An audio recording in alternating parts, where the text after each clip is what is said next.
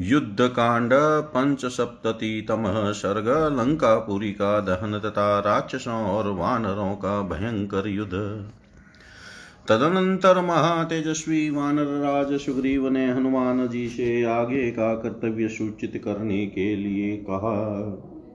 कुंभकर्ण मारा गया, राक्षस राज के पुत्रों का भी संहार हो गया।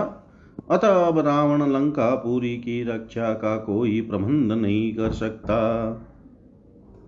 इसलिए अपनी सेना में जो जो महाबली और शीघ्रगामी वानर हो, वे सब के सब मशाल ले लेकर शीघ्र ही लंका पूरी पर धावा करे। सुग्रीव की इस आज्ञा के अनुसार सूर्यास्त होने पर भयंकर प्रदोष काल में वे सभी श्रेष्ठ वानर मशाल हाथ में ले लेकर लंका की ओर चले। जब उल्काधारी वानरों ने सब ओर से आक्रमण किया, तब द्वार रक्षा के काम में नियुक्त हुए राक्षस सहसा भाग खड़े हुए।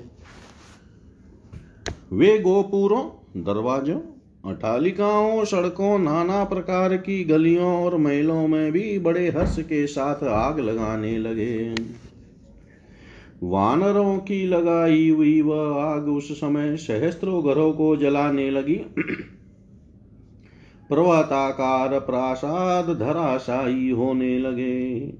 कहीं अगुरु जल रहा था तो कहीं परम उत्तम चंदन। मोती स्निग्ध मणि, हीरे और मुंग मुंगे भी दग्ध हो रहे थे। वहाँ क्षोम, अलसी आसन के रेशों से बना हुआ वस्त्र भी जलता था। और सुंदर रेशमी वस्त्र भी भेड़ के रोए का कंबल, नाना प्रकार का ऊनी वस्त्र। सोने के आभूषण और अस्त्र शस्त्र भी जल रहे थे। घोड़ों के गहने, जिन आदि उपकरण जो अनेक प्रकार और विचित्र आकार के थे, दग्ध हो रहे थे। हाथी के गले आभूषण उसे कसने के लिए रस्से तथा रथों के उपकरण जो सुंदर बने हुए थे, सब के सब आग में जलकर भस्म हो रहे थे। योद्धाओं के कवच, हाथी और घोड़ों के बख्तर खड़ग धनुष प्रत्यंचा, बाण, तोमर, अंकुश शक्ति, रोमज, कंबल आदि, वालज, चंवर आदि, आसनोपयोगी व्याघ्र चर्म अंडज, कस्तूरी आदि मोती और मणियों से जटित विचित्र महल तथा नाना प्रकार के अस्त्र समूह इन सबको सब और फैली हुई आग जला रही थी। उस समय अग्निदेव ने नाना प्रकार के विचित्र ग्रहों को दग्ध करना आरंभ किया, जो घरों में आसक्त थे। सोने के विचित्र कवच धारण किए हुए थे तथा हार आभूषण और वस्त्रों से विभूषित थे। उन सभी राक्षसों के आवास स्थान की आग की लपेट में आ गए।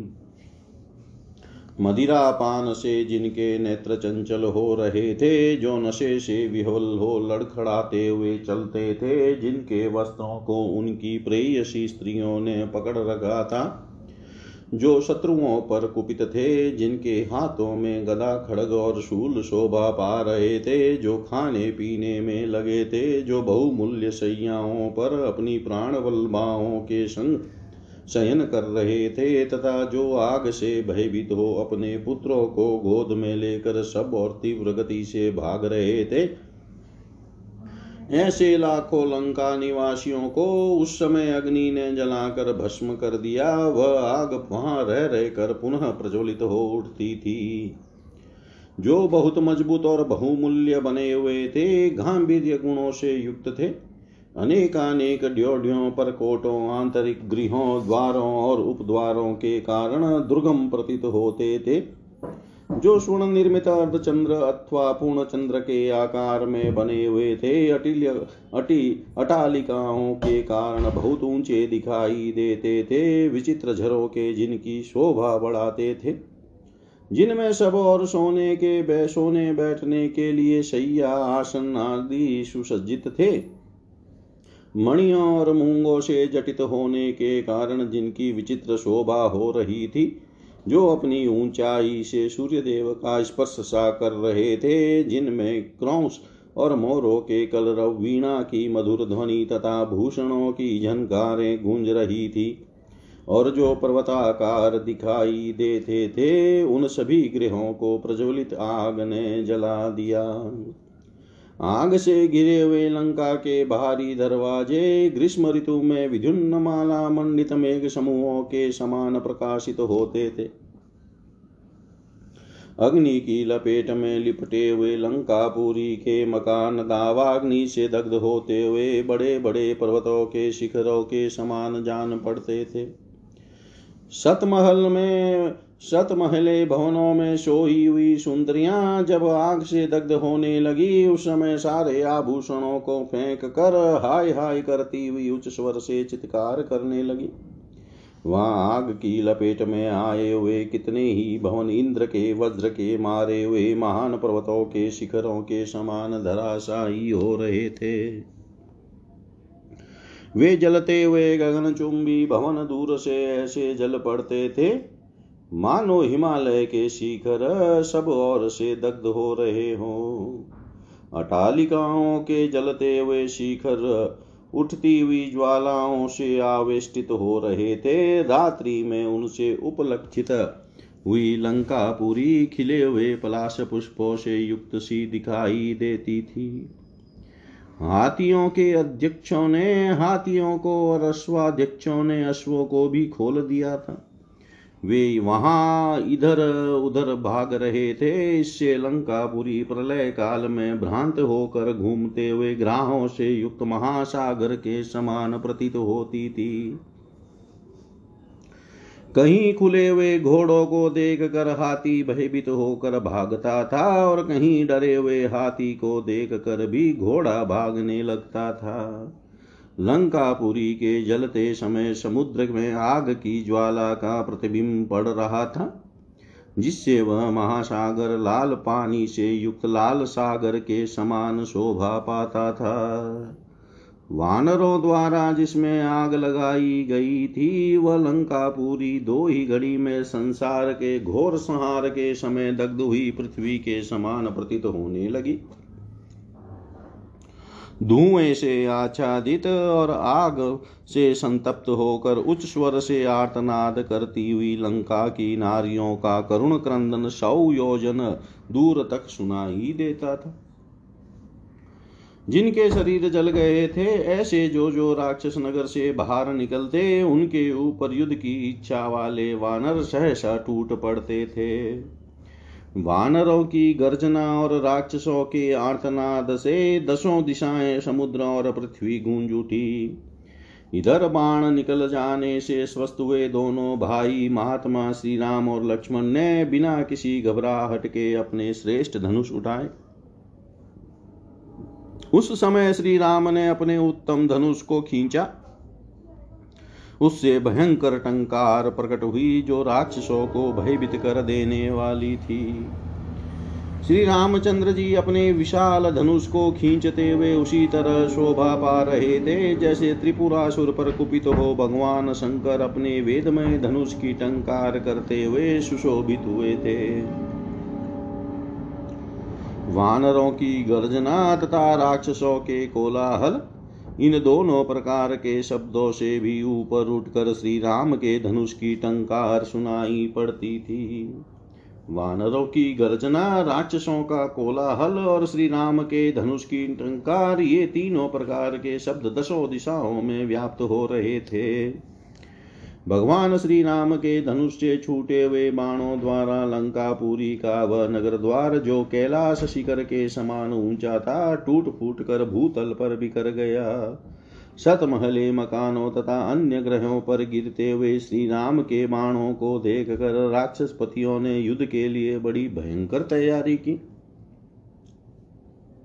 कमर कसकर और कवच आदि बाँध कर युद्ध के लिए तैयार होते तथा सिंहनाद करते हुए उन राक्षसपतियों के लिए वह रात काल रात्रि के समान प्राप्त हुई थी। उस समय महात्मा सुग्रीव ने प्रधान प्रधान वानरों को यह आज्ञा दी, वानर वीरों, तुम सब लोग अपने अपने निकटवर्ती द्वार पर जाकर युद्ध करो। तुम लोगों में से जो वहाँ वहाँ युद्ध भूमि में उपस्थित होकर भी मेरे आदेश का पालन न करे, युद्ध से मुँह मोड़ कर भाग जाए, उसे तुम सब लोग पकड़ कर मार डालना, क्योंकि वह राजाज्ञा का उल्लंघन करने वाला होगा। सुग्रीव की इस आज्ञा के अनुसार जब मुख्य मुख्य वानर जलते मशाल हाथ में लिए नगर नगर द्वार पर जाकर डट गए, तब रावण को बड़ा क्रोध हुआ।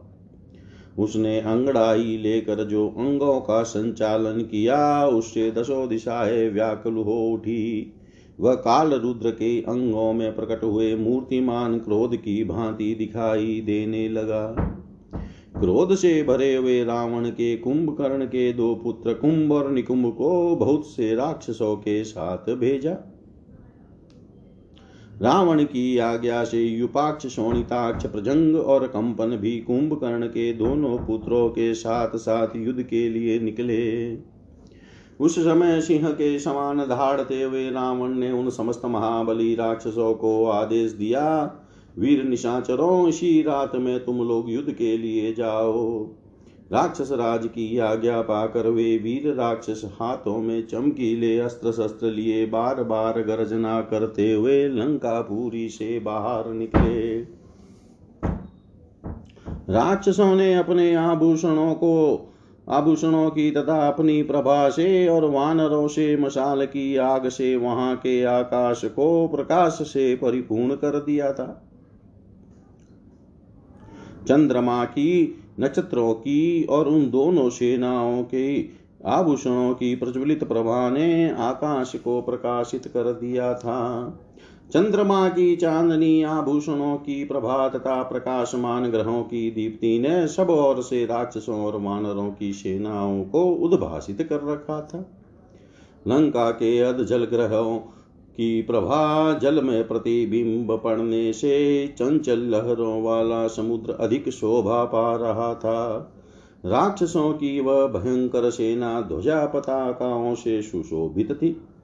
सैनिकों के हाथ में उत्तम खड़ग और फरसे चमक रहे थे। भयानक घोड़े, रथ और हथियारों से एवं नाना प्रकार के पैदिल सैनिकों से वह लैस थी। चमकते हुए शूल गदा तलवार भाले तोमर और धनुष आदि से युक्त हुई वह सेना भयानक विक्रम एवं पुरुषार्थ प्रकट करने वाली थी। उस सेना में भाले चमक रहे थे। सैकड़ों घुंघरुओं का झंकार सुनाई पड़ता था। सैनिकों की भुजाओं में सोने के आभूषण बंधे हुए थे। उनके द्वारा फरसे चलाए जा रहे थे। बड़े बड़े शस्त्र घुमाए जाते थे। धनुष पर बाणों का संधान किया जाता था। चंदन पुष्पमाला और मधु की अधिकता से वहाँ के महान वातावरण में अनुपम गंध छा रही थी। वह सेना सूरवीरों से व्याप्त तथा महान मेघों की गर्जना के समान सिंहनाद से निनादित होने के कारण भयंकर दिखाई देती थी। राक्षसों की उस दुर्जय सेना को आती देख वानर सेना आगे बढ़ी और उच्च स्वर से गर्जना करने लगी। राक्षसों की विशाल सेना भी बड़े वेग से उछल कर शत्रुओं, शत्रु सेना की और उसी तरह अग्रसर हुई, जैसे पतंग आग पर टूट पड़ते हैं। सैनिकों की भुजाओं के व्यापार से जहाँ परिग और असनी झूम रहे थे, राक्षसों की वह उत्तम सेना बड़ी शोभा पा रही थी। वहाँ युद्ध की इच्छा वाले वानर उन्मत से होकर वृक्षों, पत्थरों और मुक्कों से निशाचरों को मारते हुए उन पर टूट पड़े। इसी प्रकार भयानक पराक्रमी निशाचर भी अपने तीखे बाणों से सामने आए हुए वानरों के मस्तक सहसा काट काट कर गिराने लगे। वानरों ने भी दांतों से निशाचरों के कान काट लिए, मुखों से मार मार कर उनके मस्तक विदीर्ण कर दिए और शिलाओं के प्रहार से उनके अंग भंग कर दिए। इस अवस्था में वे राक्षस वहाँ विचर रहे थे। इसी प्रकार घोर रूपधारी निशाचरों ने भी मुख्य मुख्य वानरों को अपनी तिख तिव की तलवारों से सर्वथा घायल कर दिया था। एक वीर जब दूसरे विपक्षी योद्धा को मारने लगता था, तब दूसरा आकर उसे मारने लगता था। इसी प्रकार एक को गिराते हुए योद्धा को दूसरा आकर धराशाही कर देता था। एक की निंदा करने वाले की, दूसरी निंदा करता और एक को दांत से काटने वाले को दूसरा आकर काट लेता था। एक आकर कहता कि मुझे युद्ध प्रदान करो तो दूसरा उसे युद्ध का अवसर देता था। फिर तीसरा कहता था कि तुम क्यों क्लेश उठाते हो? मैं इसके साथ युद्ध करता हूँ। इस तरह वे एक दूसरे से बातें करते थे। उस समय वानरों और राक्षसों में बड़ा भयंकर युद्ध होने लगा। हथियार गिर जाते, कवच और अस्त्र शस्त्र छूट जाते बड़े बड़े भाले ऊँचे उठे दिखाई देते तथा मुक्कों शूलों, तलवारों और भालों की मार होती थी। उस युद्ध स्थल में राक्षस दस दस या सात सात वानरों को एक साथ मार गिराते थे और वानर भी दस या सात सात राक्षसों को एक साथ धराशाही कर देते थे। राक्षसों के वस्त्र खुल गए, कवच और ध्वज टूट गए, तथा उस राक्षसी सेना को रोक कर वानरों ने सब ओर से घेर लिया। इस प्रकार श्री वाल्मीकि निर्मित रामायण आदि काव्य के युद्ध कांड में पचहत्तरवा सर्ग पूरा हुआ। ॐ सर्वं श्रीशां सदाशिवाय अर्पणम् अस्तु। ॐ विष्णवे नमः। ॐ विष्णवे नमः। ॐ विष्णवे नमः। युद्धकांड षटसप्ततितमः सर्ग। अंगद के द्वारा कंपन और प्रजंग का द्विविध के द्वारा शोणिताक्ष का मैंद के द्वारा यूपाक्ष का और सुग्रीव के द्वारा कुंभ का वध जब वीरजनों का विनाश करने वाला वह घोर घमासान युद्ध चल रहा था, उस समय अंगद संग्राम के लिए उत्सुक होकर वीर कंपन का सामना करने के लिए आए। कंपन ने अंगद को क्रोध पूर्वक ललकार कर बड़े वेग से उनके ऊपर पहले गदा का प्रहार किया। इससे उनको बड़ी चोट पहुँची। और वे काँप कर बेहोश हो गए। फिर चेत होने पर तेजस्वी वीर अंगद ने एक पर्वत का शिखर उठाकर उस राक्षस पर दे मारा। उस प्रहार से पीड़ित हो कंपन पृथ्वी पर गिर पड़ा। उसके प्राण पखेरु उड़ गए।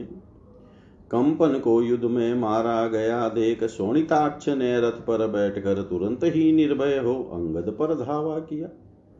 उसने शरीर को विदीर्ण करने में समर्थ और कालाग्नि के समान आकार वाले तीखे तथा पैणे बाणों द्वारा बड़े वेग से उस समय अंगद को चोट पहुंचाई।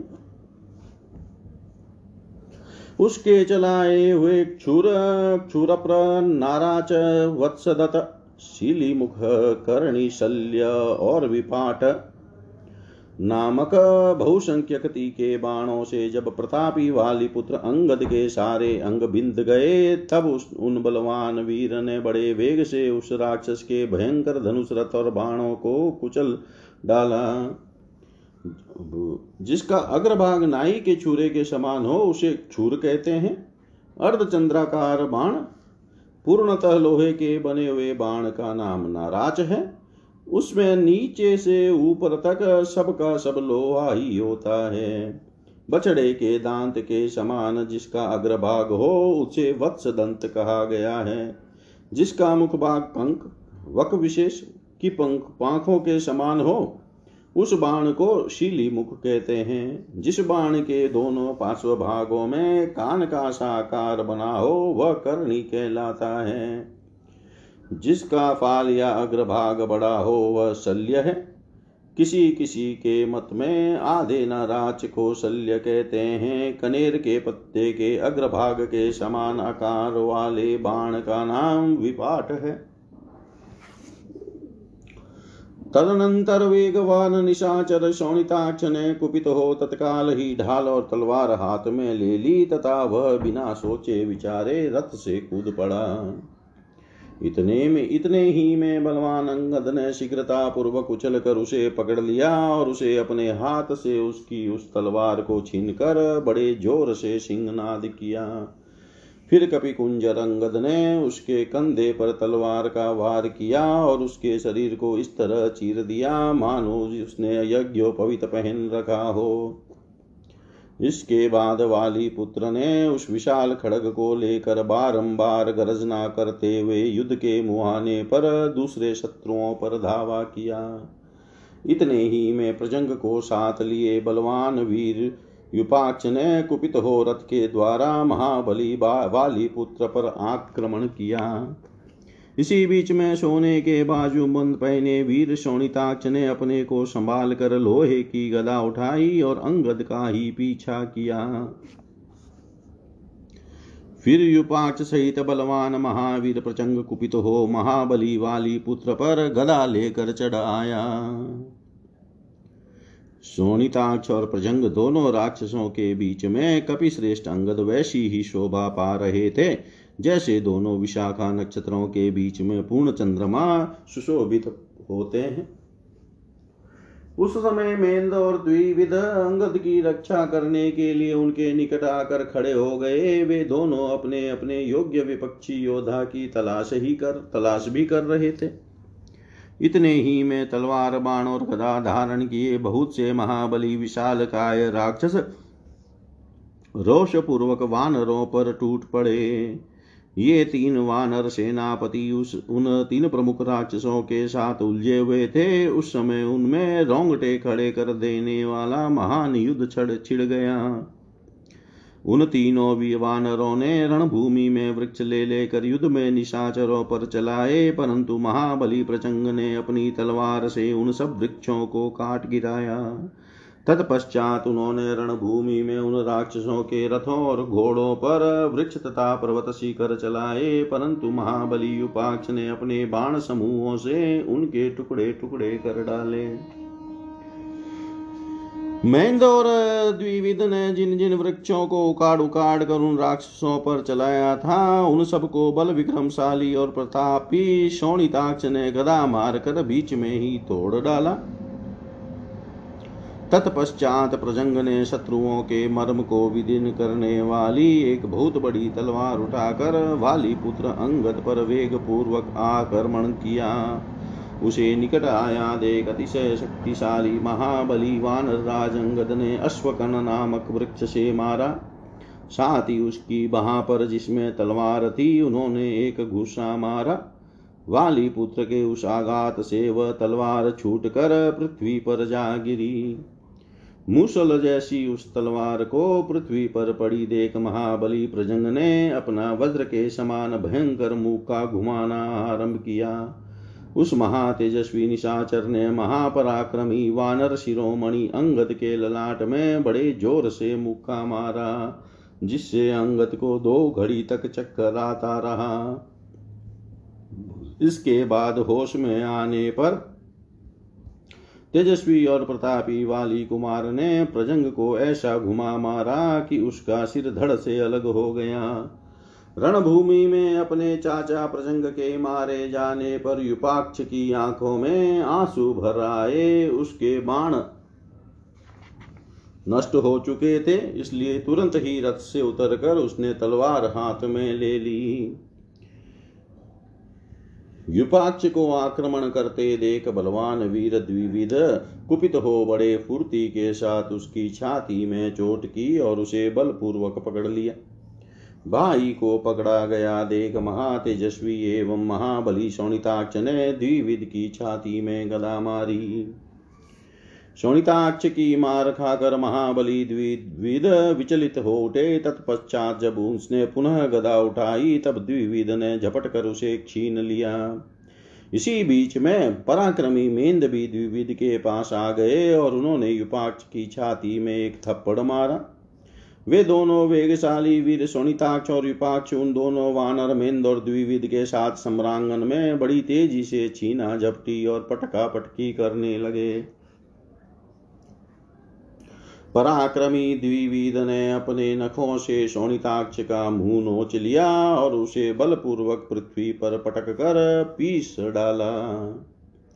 तत्पश्चात अत्यंत क्रोध से भरे हुए वानर पुंगव मेंद ने युपाक्ष को अपनी दोनों बाहों से इस तरह दबाया कि वह निष्प्राण होकर पृथ्वी पर गिर पड़ा।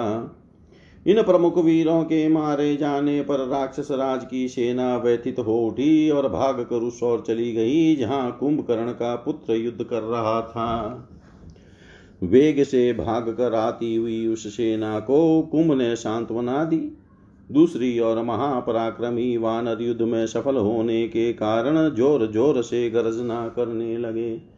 राक्षस सेना के बड़े बड़े वीरों को मारा गया। देख तेजस्वी कुंभ ने रणभूमि में अत्यंत दुष्कर्म करना, दुष्कर कर्म करना आरंभ किया। वह धनुर्धरों में श्रेष्ठ था और युद्ध में चित्त की अत्यंत एकाग्र रखता था। उसने धनुष उठाया और शरीर को विदीन करने में समर्थ एवं सर्प के समान विषेले बाणों को वर्षाना आरंभ किया। उसका वह बाण सहित उत्तम धनुष विद्युत और ऐरावत की प्रभा से युक्त दित्य इंद्र धनुष के समान अधिक शोभा पा रहा था। उसने सोने, उसमें सोने के पंख लगे हुए पत्र युक्त बाण द्वारा जो धनुष को कान तक खींच कर छोड़ा गया था द्विविद को घायल कर दिया। उसके बाण से सहसा आहत होकर त्रिकुट पर्वत के समान विशाल काय वानर श्रेष्ठ द्विविध व्याकुल हो गए और छटपटाते हुए पाँव फैलाकर पृथ्वी पर पड़ गए। उस महासमर में अपने भाई को घायल होकर गिरा। देख मेंद बहुत बड़ी शिला उठाकर वेग पूर्वक दौड़े। उन महाबली वीर ने वह शिला उस राक्षस पर चला दी, परंतु कुंभ ने पाँच चमकीले बाणों द्वारा उस शिला को टुक टुक कर दिया। फिर विषधर सर्प के समान भयंकर और सुंदर अग्रभाग वाला दूसरा बाण धनुष पर रखा और उसके द्वारा उस महातेजस्वी वीर ने द्विबित के बड़े भाई की छाती में गहरी चोट पहुंचाई। उसके उस प्रहार से वानर युद्धपति मेंद के मर्म स्थान में भारी आघात पहुँचा और वे मूर्छित होकर पृथ्वी पर गिर पड़े। मेंद और द्विविध अंगद के मामा थे उन दोनों महाबली वीरों को घायल हुआ देख अंगद धनुष लेकर खड़े हुए कुंभ के ऊपर बड़े वेग से टूटे। उन्हें आते देख कुंभ ने लोहे के बने हुए पाँच बाणों से घायल कर दिया, फिर तीखे बाण और मारे। जिस जैसे महावतंकु से मतवाले हाथी को मारता है, उसी प्रकार पराक्रमी कुंभ ने बहुत से बाणों द्वारा अंगद को बींद डाला। जिनकी धारें कुंठित नहीं हुई थी तथा जो स्वर्ण से विभूषित थे, ऐसे तेज और तीखे बाणों से वाली पुत्र अंगद का सारा शरीर छिद गया था तो भी वे कंपित नहीं हुए। उन्होंने उस राक्षस के मस्तक पर शिलाओं और वृक्षों की वर्षा आरंभ कर दी। किंतु कुंभकर्ण कुमार, श्रीमान कुंभ ने वाली पुत्र के चलाए हुए उन समस्त वृक्षों को काट दिया और शिलाओं को भी तोड़ डाला। तत्पश्चात वानर युद्धपति अंगद को अपनी ओर आते देख कुंभ ने दो बाणों से उनकी बाहों में प्रहार किया। मानो दो उल्काओं द्वारा किसी हाथी को मारा गया हो। अंगद की बाहों से रक्त बहने लगा और उनकी आँखें बंद हो गई। तब उन्होंने एक हाथ से खून से भिगी हुई अपनी दोनों आँखों को ढक लिया और दूसरे हाथ से पांसी कड़े हुए एक साल के वृक्ष को पकड़ा। फिर छाती से दबा कर तने सहित उस वृक्ष को कुछ झुका दिया और उस महासमर में एक ही हाथ से उसे उखाड़ लिया। वह वृक्ष इंद्र ध्वज तथा मंद्राचल के समान ऊँचा था। उसे अंगद ने सब राक्षसों के देखते देखते बड़े वेग से कुंभ पर दे मारा। किंतु शरीर का को विदीर्ण कर देने वाले सात तीखे बाण मारकर कुंभ ने उस साल वृक्ष के टुकड़े टुकड़े कर डाले। इससे अंगद को बड़ी व्याता हुई, वे घायल तो थे ही गिरे और मूर्छित हो गए। दुर्जय वीर अंगद को समुद्र में डूबते हुए के समान पृथ्वी पर पड़ा देख श्रेष्ठ वानरों ने श्री रघुनाथ जी को इसकी सूचना दी। श्री राम ने जब सुना कि वाली पुत्र अंगद महासमर में मूर्छित होकर गिरे हैं, तब उन्होंने जाम्बवान आदि प्रमुख वानर वीरों को युद्ध के लिए जाने की आज्ञा दी। श्री रामचंद्र जी का आदेश सुनकर श्रेष्ठ वानर वीर अत्यंत कुपित हो धनुष उठाए, खड़े हुए कुंभ पर सब और से टूट पड़े। वे सभी प्रमुख वानर अंगद की रक्षा करना चाहते थे, अतः क्रोध से लाल आँखें किए, हाथों में वृक्ष और शिलाएँ लेकर उस राक्षस की ओर दौड़े। जाम्बवान सुसेन और वेगदर्शी ने कुपित हो वीर कुंभकर्ण कुमार पर धावा किया। उन महाबली वानर युत्पत्तियों को आक्रमण करते देख कुंभ ने अपने बाण समूहों द्वारा उन सबको उसी तरह रोक दिया। जैसे आगे बढ़ते हुए जल प्रवाह को मार्ग में खड़ा हुआ पर्वत रोक देता है। उसके बाणों के मार्ग में आने पर वे महामनस्वी वानर युत्पति आगे बढ़ना तो दूर रहा, उसकी और आँख उठाकर देख भी नहीं पाते थे। ठीक उसी तरह जैसे महासागर अपनी तटभूमि को लांग कर आगे नहीं जा सकता था। उन सब वानर समूहों को कुंभ की बाण वर्षा से पीड़ित देख वानर राज सुग्रीव ने अपने भतीजे अंगद को पीछे करके स्वयं स्वयं ही रणभूमि में कुंभकर्ण कुमार पर उसी तरह धावा किया। जैसे पर्वत के शिखर पर विचरने वाले हाथी के ऊपर वेगवान सिंह आक्रमण करता है। महाकपि सुग्रीव अश्वकर्ण आदि बड़े बड़े वृक्ष तथा दूसरे भी नाना प्रकार के वृक्ष उखाड़ कर उस राक्षस पर फेंकने लगे। वृक्षों की यह वर्षा आकाश को आच्छादित किए देती थी, उसे टालना अत्यंत कठिन हो रहा था, किंतु श्रीमान कुंभकर्ण ने अपने तीखे बाणों से उन सब वृक्षों को काट डाला। लक्ष्य वेदने में सफल तीव्र वेगशाली कुंभ के पेने बाणों से व्याप्त हुए वे वृक्ष भयान शतग्नियों के समान सुशोभित तो होते थे। उस वृक्ष वृष्टि को कुंभ के द्वारा खंडित हुई देख महान शक्तिशाली पराक्रमी वानर राज सुग्रीव व्यतीत नहीं हुए। वे उसके बाणों की चोट खाते और सहते हुए सहसा उछल कर उसके रथ पर चढ़ गए और कुंभ के इंद्रधनुष के समान तेजस्वी धनुष को छीन कर उन्होंने उसके टुकड़े टुकड़े कर डाले। तत्पश्चात वे शीघ्र ही नीचे, वहाँ से नीचे कूद पड़े।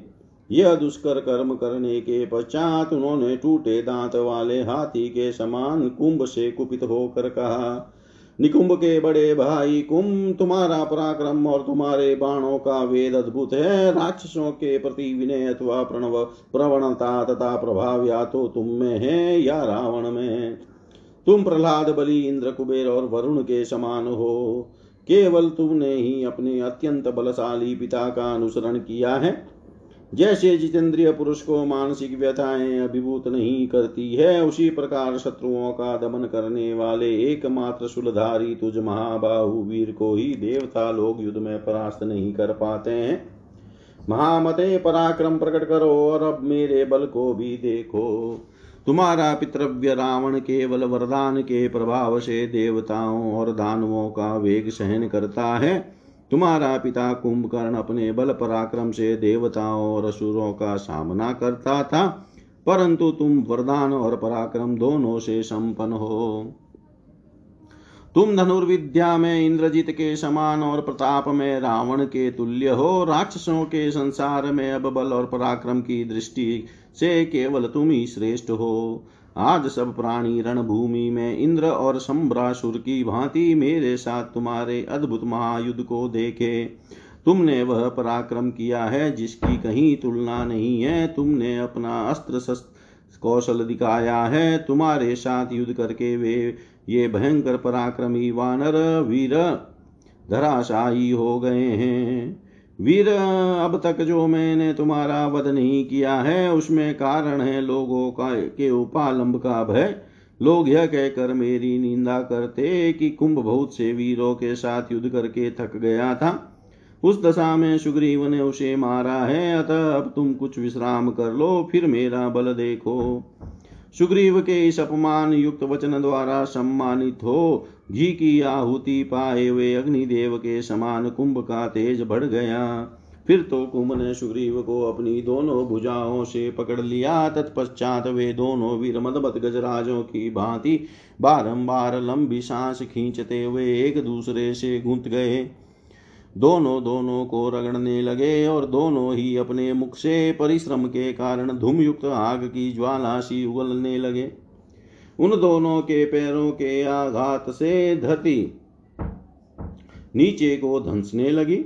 झूमती हुई तरंगों से युक्त वरुणालय समुद्र में ज्वार सा आ गया। इतने ही में सुग्रीव ने कुंभ को उठाकर बड़े वेग से समुद्र के जल में फेंक दिया। उसमें गिरते ही कुंभ को समुद्र का निचला तल देखना पड़ा। कुंभ के गिरने से बड़ी भारी जलराशि ऊपर को उठी, जो विंध्य और मंदराचल के समान जान पड़ी और सब और फैल गई।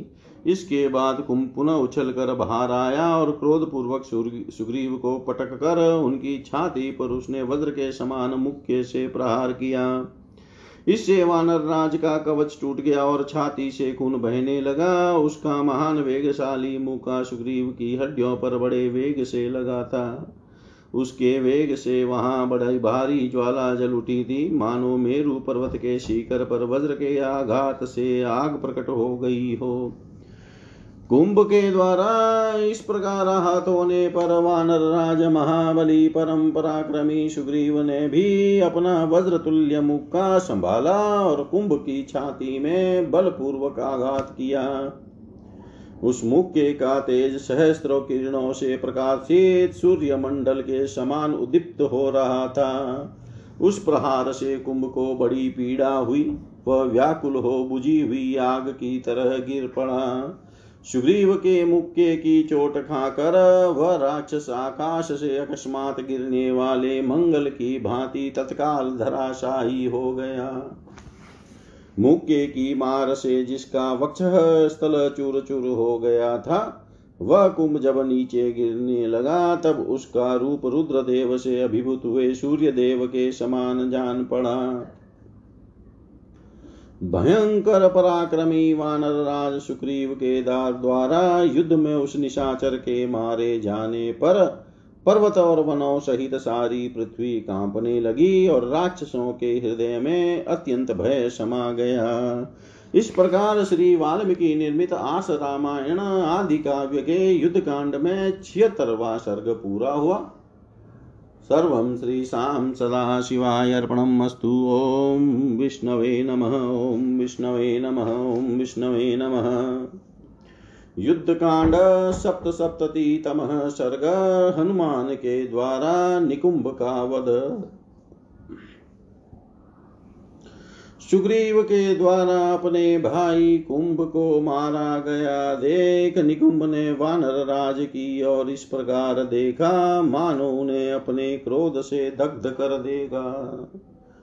उस धीर वीर ने महेंद्र पर्वत के शिखर जैसा एक सुंदर एवं विशाल परिघ हाथ में लिया, जो फूलों की लड़ियों से अलंकृत था और जिसमें पाँच पाँच अंगुल के चौड़े लोहे के पत्र जड़े गए थे। उस परिग में सोने के पत्र भी जड़े थे और उसे हीरे तथा मूंगों से भी विभूषित किया गया था। वह परिग यम दंड के समान भयंकर तथा राक्षसों के भय का नाश करने वाला था। उस इंद्रध्वज के समान तेजस्वी परिग को घुमाता हुआ वह महातेजस्वी, भयानक, पराक्रमी राक्षस निकुंभ मुँह फैलाकर ज़ोर ज़ोर से गर्जना करने लगा। उसके वक्ष स्थल में सोने का पदक था। भुजाओं में बाजूबंद शोभा देते थे। कानों में विचित्र कुंडल झलमला रहे थे और गले में विचित्र माला जगमगा रही थी। इन सब आभूषणों से और उस परिग से भी निकुंभ की वैसी ही शोभा हो रही थी, जैसे विद्युत और गर्जना से युक्त मेघ इंद्रधनुष से सुशोभित होता है।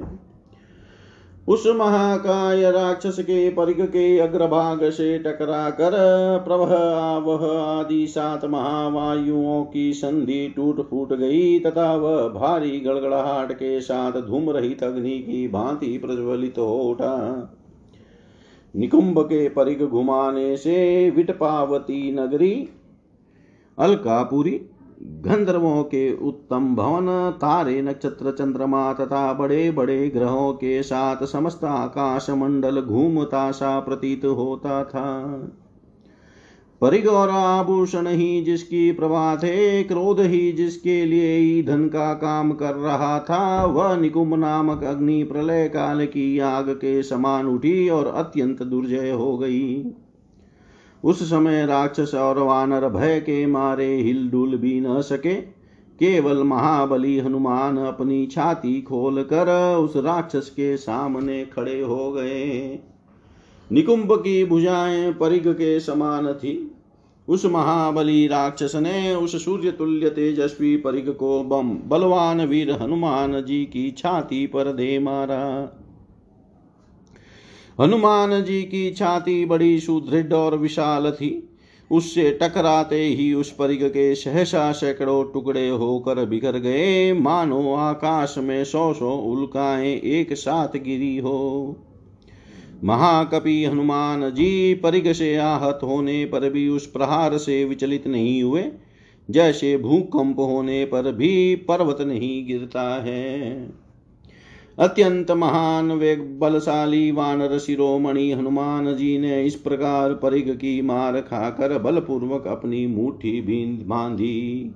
वे महान तेजस्वी, पराक्रमी, वेगवान और वायु के समान बल विक्रम से संपन्न थे। उन्होंने मुख का तान कर बड़े वेग से निकुंभ की छाती पर मारा।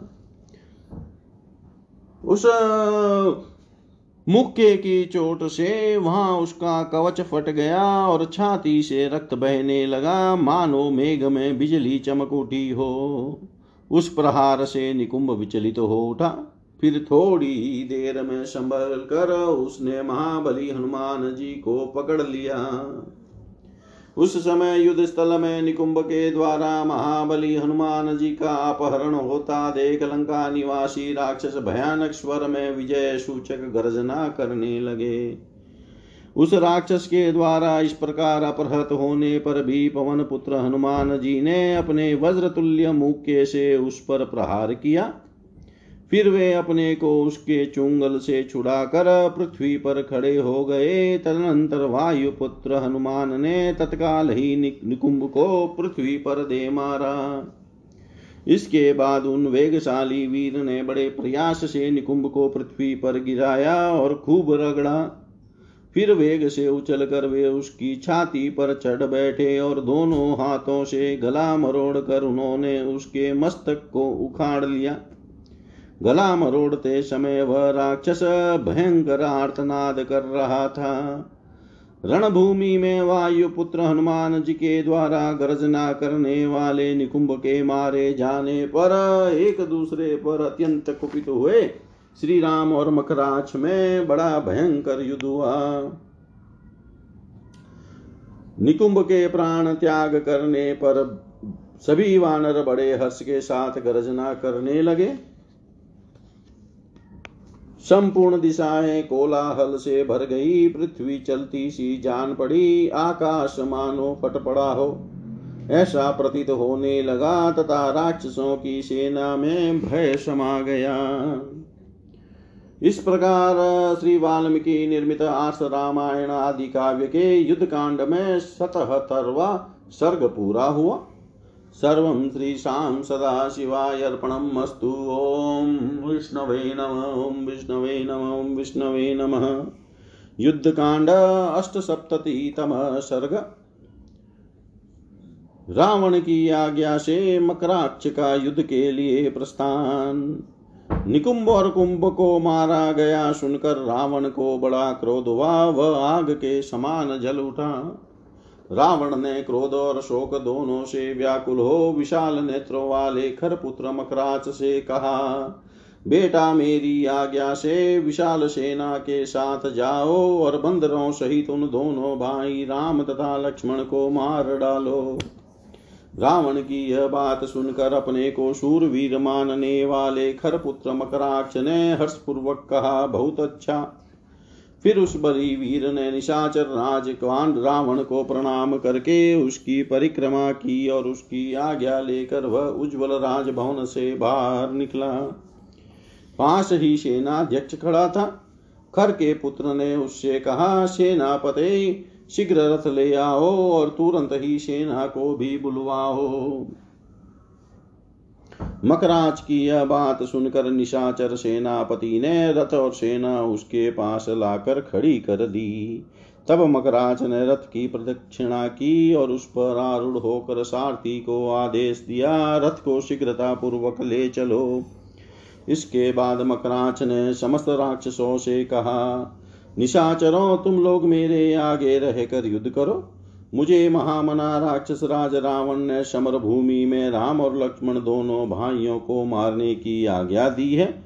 राक्षसों, आज मैं राम, लक्ष्मण, वानर, राज, सुग्रीव तथा दूसरे दूसरे वानरों को का अपने उत्तम बाणों द्वारा वध करूँगा। जैसे आग सुखी लकड़ी को जला देती है, उसी प्रकार आज मैं शूलों की मार से सामने आई हुई वानरों की विशाल वाहिनी को दग्ध कर डालूँगा। मकराक्ष का यह वचन सुनकर नाना प्रकार के अस्त्र शस्त्रों से संपन्न वे समस्त बलवान निशाचर युद्ध के लिए सावधान हो गए। वे सब के सब इच्छा अनुसार रूप धारण करने वाले और क्रूर स्वभाव के थे। उनकी दाढ़ें बड़ी बड़ी और आँखें भूरी थी। उनके केस सब और बिखरे हुए थे, इसलिए वे बड़े भयानक जान पड़ते थे। हाथी के समान चिंघाड़ते हुए वे विशाल काय निशाचर खर के पुत्र महाकाय मकराक्ष को चारों ओर से घेर कर पृथ्वी को कंपाते हुए बड़े हर्ष के साथ युद्ध भूमि की ओर चले। उस समय चारों ओर सहस्त्रों शंखों की ध्वनि हो रही थी, हज़ारों डंके पीटे जाते थे। योद्धाओं के गर्जनने और ताल ठोकने की आवाज़ भी उनके साथ मिली हुई थी। इस प्रकार वहाँ बड़ा भारी कोलाहल मच गया था। उस समय मकराच के सारथी के हाथ से चाबुक छूट कर नीचे गिर पड़ा और देव वश उस राक्षस का ध्वज भी सहसा धराशायी हो गया। उसके रथ में जूते हुए घोड़े विक्रम रहित हो गए। वे अपनी नाना प्रकार की विचित्र चालें भूल गए। पहले तो कुछ दूर तक आकुल लड़खड़ाते हुए पैरों से गए, फिर ठीक से चलने लगे, परंतु भीतर से वे बहुत दुखी थे। उनके मुख पर आँसू की धारा बह रही थी। दुष्ट बुद्धि वाले उस भयंकर राक्षस मकराक्ष की यात्रा के समय धूल से भरी हुई दारुण एवं प्रचंड वायु चलने लगी थी। उन सब अपशकुनों को देख कर भी वे महाबलशाली राक्षस, उनकी कोई परवाह न करके सब के सब उस स्थान पर गए जहाँ श्री राम और लक्ष्मण विद्यमान थे। उन राक्षसों की अंग कांति मेघ हाथी और भैंसों के समान काली थी। वे युद्ध के मुहाने पर अनेक बार गदाओं और तलवारों की चोट से घायल हो चुके थे। उनमें युद्ध विषय कौशल विद्यमान था। वे निशाचर, पहले मैं युद्ध करूँगा, पहले मैं युद्ध करूँगा, ऐसा बारंबार कहते हुए वहाँ सब और चक्कर लगाने लगे। इस प्रकार श्री वाल्मीकि निर्मित आर्ष रामायण आदि काव्य के युद्ध कांड में अठतरवा सर्ग पूरा हुआ। सर्व श्री शाम सदा शिवाय अर्पणमस्तु ओम विष्णवे नमः। ॐ विष्णवे नमः। ॐ विष्णवे नमः।